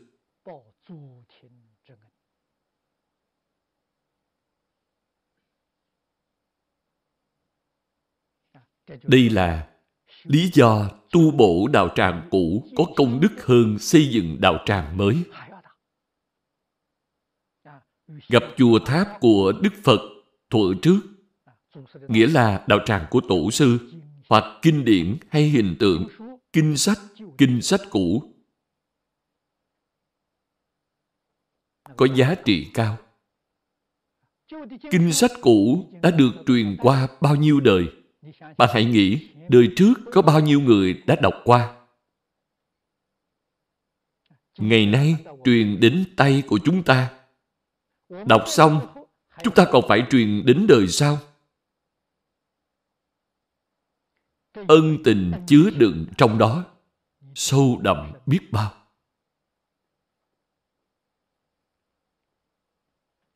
Đây là lý do tu bổ kinh sách cũ vượt trội hơn in kinh sách mới.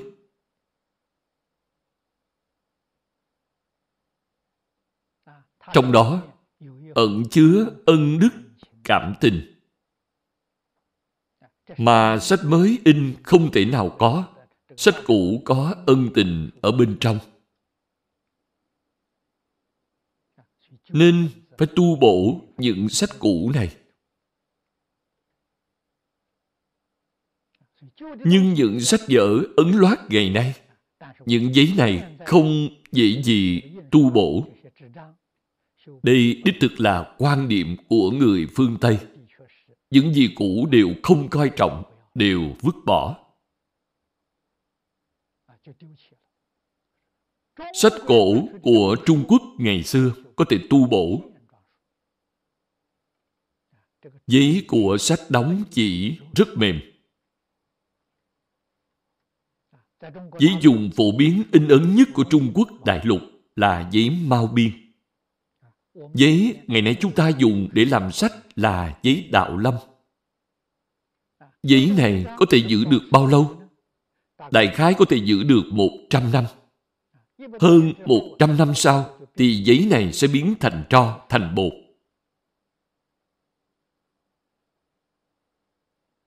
Bạn thấy trang giấy này nhìn rất đẹp, rất sáng đẹp.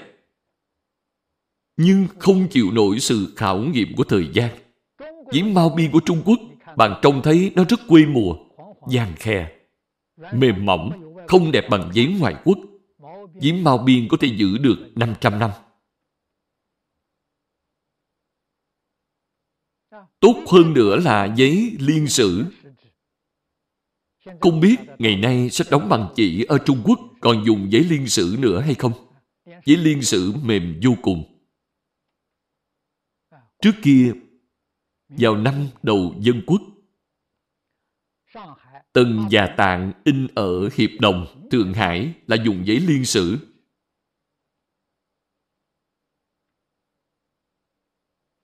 Lúc trước, sách tốt đều dùng giấy liên sử in ấn. Giấy liên sử rất mềm. Có thể giữ được một ngàn năm.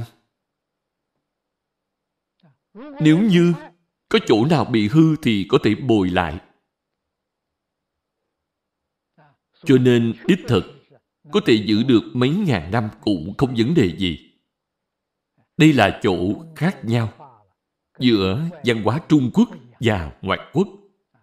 Đồ ngoại quốc đẹp nhưng không bền. Đồ Trung Quốc không đẹp nhưng lại rất bền. Tu bổ kinh sách cũ, tượng Phật cũ. Những tượng Phật cũ này đã có bao nhiêu người lễ bái, đã có bao nhiêu người cúng dường. Thế nên bị hủy hoại rách nát liền có thể phát tâm tu bổ lại. Cho nên chúng ta nhất định phải có một quan niệm đúng đắn. Đừng tưởng rằng công đức tu bổ tượng Phật cũ không lớn. Tạo mới thì công đức lớn. Kiến trúc mới chỉ được cái nguy nga lộng lẫy. Rất tráng lệ.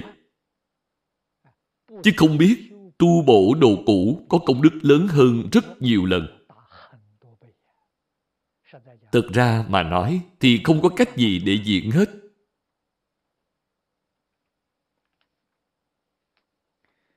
Mời xem tiếp kinh văn bên dưới.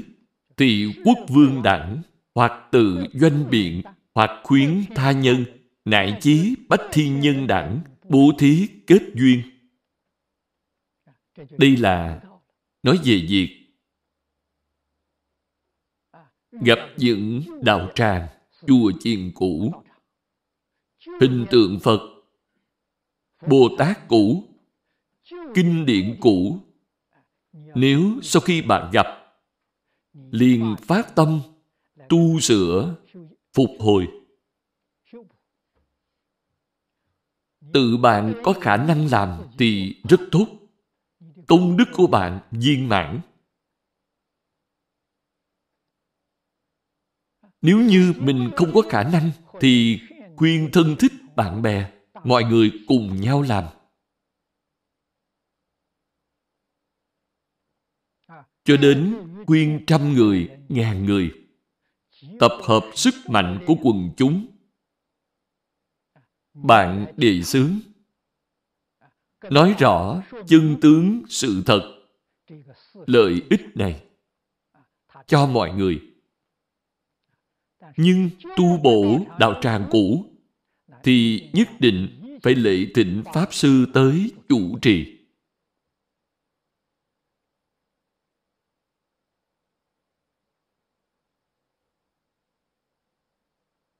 Nếu như ở đó đã có Pháp Sư,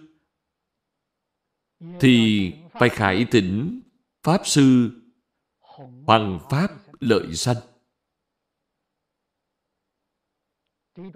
Việc này, lúc trước, ở nơi đây tôi thường khuyến khích thính chúng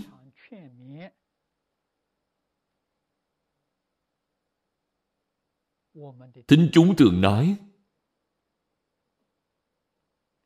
không có pháp sư đến bên đây để giảng kinh thuyết pháp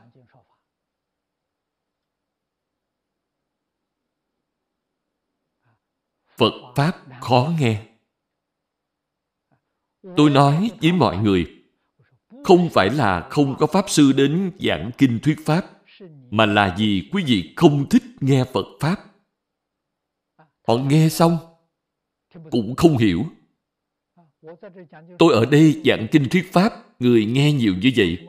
Tại sao lại nói họ không thích nghe Phật Pháp? Tôi giải thích thêm với họ Quý vị nghe tôi giảng. Tôi đã giảng hết bao nhiêu năm rồi. Giảng Phật Pháp trên giảng đài tôi luyện bao lâu mới có được thành tựu như ngày nay. Quý vị đến hưởng thụ quả báo. Quý vị đến hưởng thụ thành tựu. Lúc tôi mới tập giảng, cũng giảng lắp ba lắp bắp. Quý vị chịu nghe hay không? Bạn không thích nghe. Không thích nghe vậy thì Pháp Sư giảng kinh sẽ đạn chí bỏ cuộc, sẽ xuống cuộc giảng, không tiếp tục giảng kinh nữa. Bạn phải biết đào tạo Pháp Sư giống như là trồng cây vậy bạn phải chịu trồng cây thì tương lai mới có quả, mới có thu hoạch. Việc này khi giảng kinh tôi đã nói qua rất nhiều lần, nên ở đây các vị đồng tu dần dần hiểu được. Người mới bắt đầu học thì làm sao có thể giảng hay cho được? Giảng không hay thì chúng ta cũng phải mỗi ngày đi nghe. Giảng hay rồi thì không nghe cũng không sao, không thành vấn đề. Người mới bắt đầu học giảng kinh, cần có người đến ủng hộ, Cần người khuyến khích. Nếu mọi người đều không chịu nghe thì lòng tin của họ sẽ hoàn toàn mất hết. Cho nên tôi nói thích nghe kinh nghĩa là gì? Nghĩa là thích nghe những người mới học giảng kinh. Tuyệt đối không vắng mặt, giúp cho những vị Pháp Sư mới học giảng kinh này có được lòng tin. Có lẽ mình giảng cũng không tệ, người đến nghe không ít. Đồng thời, những thính chúng này vô hình trung tạo áp lực cho họ phải giảng mỗi ngày. Họ mới có thể học được họ mới hết lòng nỗ lực tu học. Tại sao vậy? Nếu họ không nỗ lực thì họ không còn thể diện. Nhất định phải chuẩn bị cho thật chu đáo. Cho dù là giảng không hay nhưng cũng giảng được hết buổi. Cho nên tính chúng là người dám học, tính chúng là thầy giáo, tính chúng đang đốc thúc họ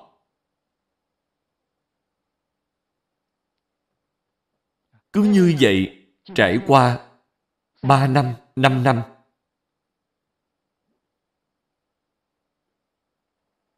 Trên giảng đài, họ mới có thể giảng được tốt. Mới giảng được như Pháp. Thật sự giảng được hay, thì chí ít phải có 10 năm kinh nghiệm. 10 năm liên tục không gián đoạn. Cho dù không thể giảng mỗi ngày, mỗi tuần không thể ít hơn ba buổi. Phải duy trì như vậy suốt 10 năm liên tục. Thì bạn mới có kinh nghiệm trên giảng đài. Đúng như câu nói, vừa mở cuốn kinh thì muốn sao được vậy, mọi việc như ý.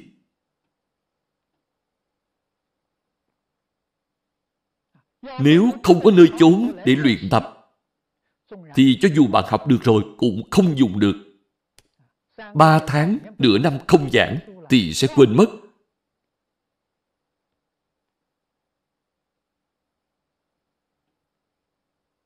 Cho nên, lớp đào tạo của chúng ta, điểm đặc sắc của lớp đào tạo là học sinh mỗi tuần tối thiểu phải lên giảng đài một buổi đây là người sơ học. Sau khi bạn giảng qua một bộ kinh,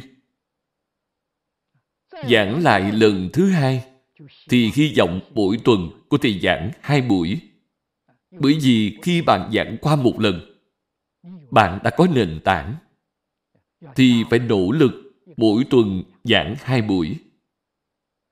Khi đến lần thứ ba, thì hy vọng bạn mỗi tuần có thể giảng ba buổi. Hay nói cách khác, đến lúc giảng lần thứ tư thì mỗi tuần bạn có thể giảng được bốn buổi. Vậy thì bạn mới có thể học thành công. Nếu không thì bạn không thể thành tựu. Thế nên, chúng ta xây đạo tràng mới cũng tốt, tu bổ đạo tràng cũ cũng tốt. Nhất định phải tịnh Pháp Sư giảng kinh. Đương nhiên, nếu vị Pháp Sư đó giảng không hay, giảng không hay, mình cũng tới nghe. Mỗi ngày mình đều tới nghe. Mình còn mời một số người khác đến nghe, làm cho Pháp Sư không giảng không được. Buộc Pháp Sư phải gắng sức. Buộc Pháp Sư phải tu học. Không những buộc Pháp Sư phải nghiên cứu giáo lý, hơn nữa còn buộc Pháp Sư phải làm gương mẫu cho chúng ta. Ép Pháp Sư phải tu hành. Vậy thì công đức của bạn sẽ rất lớn tương lai những vị Pháp Sư này thành tựu ở khắp mọi nơi trên thế giới giảng kinh thuyết Pháp phổ độ chúng sanh đó đều là công đức của bạn họ làm sao thành tựu là do bạn giúp họ thành tựu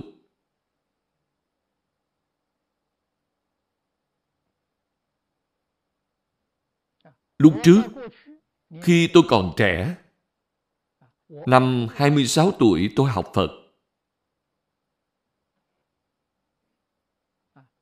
Trong thời gian này, tôi đã theo học với lão cư sĩ Lý Bỉnh Nam 10 năm. Trên giảng đài, tôi chưa từng gián đoạn nửa chừng. Hầu như mỗi ngày đều giảng. Cơ hội này là do cư sĩ Hàng Anh giúp tôi tạo thành.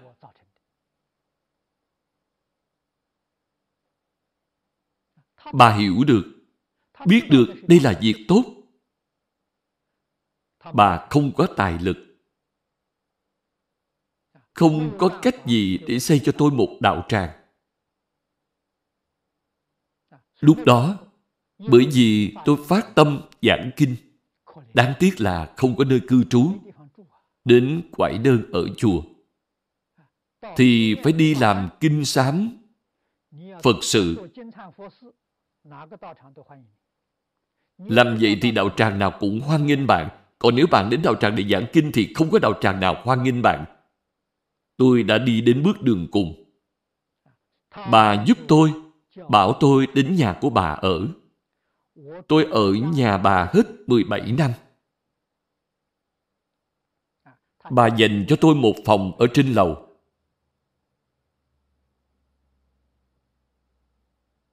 Đến đâu để giảng kinh? Phải thuê phòng. Mượn địa điểm. Bạn bè của bà rất nhiều. Bà mượn văn phòng của bạn bè. Buổi tối người làm việc đều về nhà. Nên mượn văn phòng làm việc của họ để giảng. Cho nên chỗ giảng kinh phải thường thay đổi. Đại khái mỗi chỗ giảng được 2-3 tháng rồi phải đổi chỗ khác. Tính chúng có khoảng 5-6 chục người. Lúc nhiều nhất có tới hơn 100 người. Cứ như vậy tiếp tục không gián đoạn trong vòng mấy chục năm.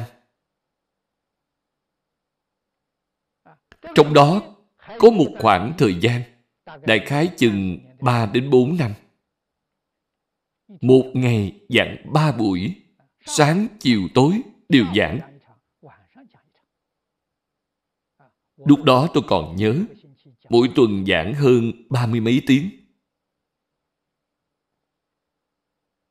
Tôi chịu khó, thích ở trên bục giảng tôi có cơ hội để luyện tập. Đến sau này, tính chúng dần dần nhiều hơn tập hợp sức mạnh của đại chúng lại để mua một tầng lầu ở Đài Bắc, mua một căn chung cư. Đó chính là Thư viện Hoa Tạng Cạnh Mỹ ở Đài Bắc. Lúc mới mua, Căn nhà này rất nhỏ. Người ở Đài Loan tính bằng bình. Căn này rộng 50 bình. Ở đây thì tính bằng mét vuông, hơn 150 mét vuông. Một đạo tràng nhỏ như vậy.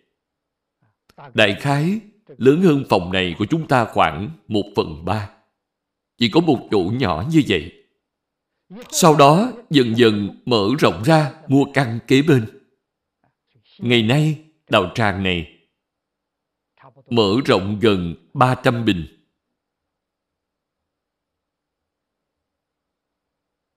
Tức là gần 1.000 mét vuông. Hiện nay có quy mô như vậy.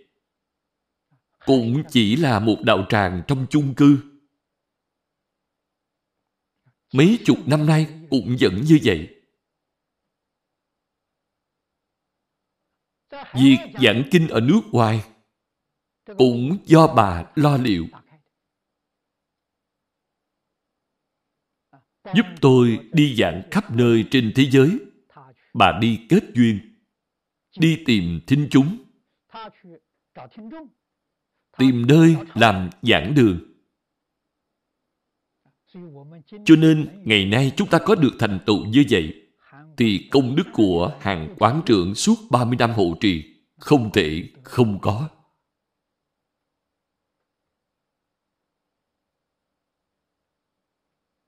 Ngày nay trong giảng đường chúng ta, ở đối diện bục giảng, tại sao phải treo tấm hình của bà?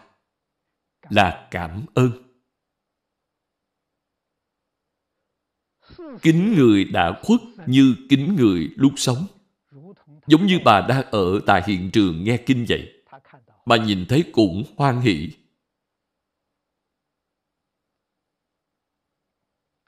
Chúng ta giữ tâm báo ân để thuyết pháp. Dùng tâm báo ân để dạy học.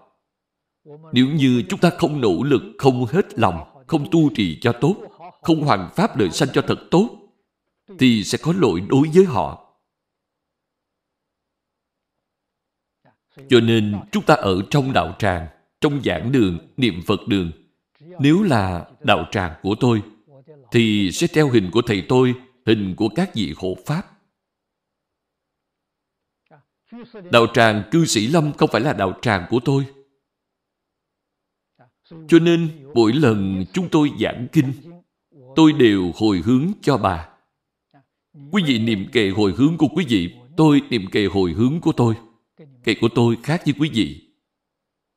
Tôi hồi hướng cho thầy tôi, hồi hướng cho hộ Pháp.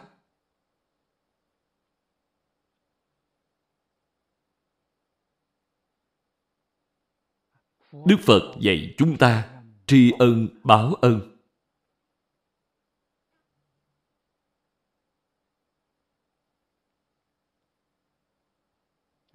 Đoạn kinh sau đây nói về phước báo của việc bố thí. Tỳ quốc vương đẳng, bá thiên sanh trung, thường vi chuyển luân vương thân. Phước báo này rất lớn. Chuyển luân vương có bốn loại, trong kinh đều có.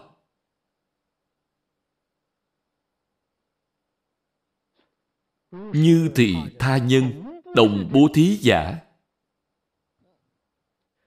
Bách thiên sanh trung, thường vi tiểu quốc vương thân. Người đứng ra hướng dẫn mọi người tu bố thí. Được phước báo lớn nhất. Những người làm theo đều kết duyên này. Tương lai quả báo sẽ tụ hợp với nhau.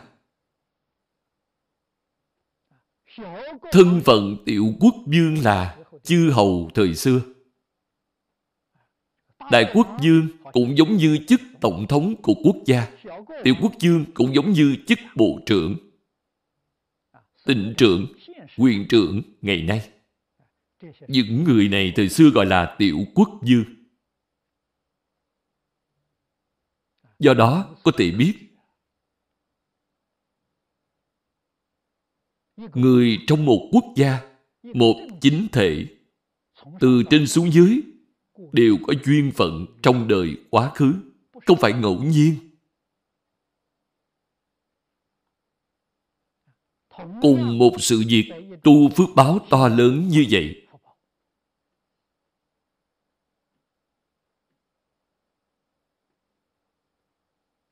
trong chú giải nói rất hay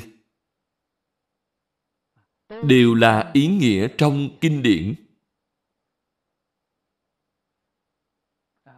Chúng ta hãy đọc qua một lần đoạn chú giải này. Những vị quốc dương làm việc bố thí. Ý nghĩa của việc bố thí rất rộng. Phục vụ cho quần chúng chính là bố thí. Thực sự dùng tâm từ bi, tâm thanh tịnh, tâm cung kính. Phục vụ cho xã hội đại chúng, phục vụ cho nhân dân. Phước báo này rất lớn. Đáng lẽ phải sanh lên sanh lên, đáng lẽ họ phải sanh lên trời. Tại sao quả báo lại làm quốc dương? Tại sao quả báo của họ là chuyển luân thánh dương?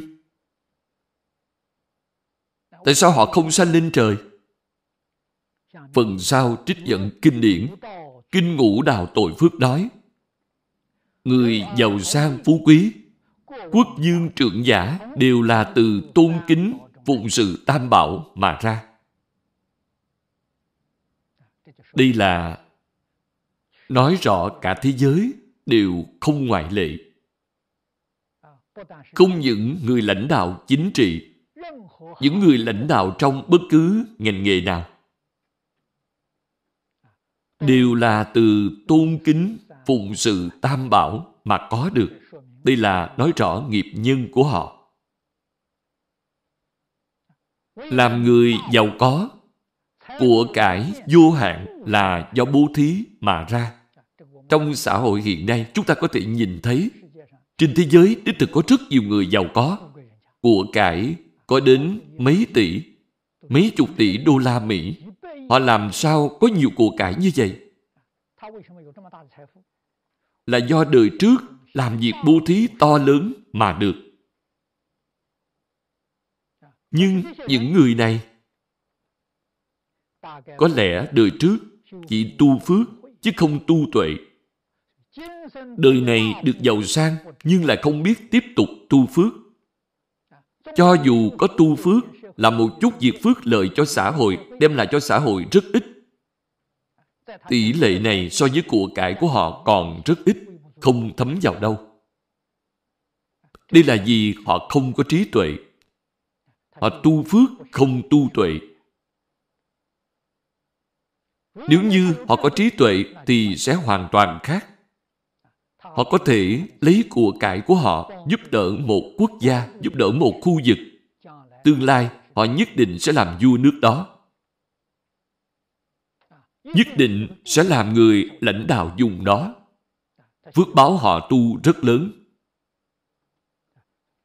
Do đó mới biết, nếu không tu bố thí trong phật pháp thì rốt cuộc sẽ không đạt được quả báo thù thắng như vậy. Không được phước báo lớn như vậy. Phước báo lớn ấy chắc chắn có được từ việc bố thí. Chỉ cần bạn có thể tu học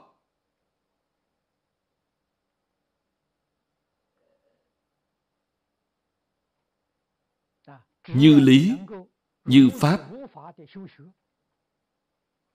thì chắc chắn sẽ được quả báo thù thắng. Tốt rồi, hôm nay đã hết giờ. Chúng ta giảng đến đây thôi.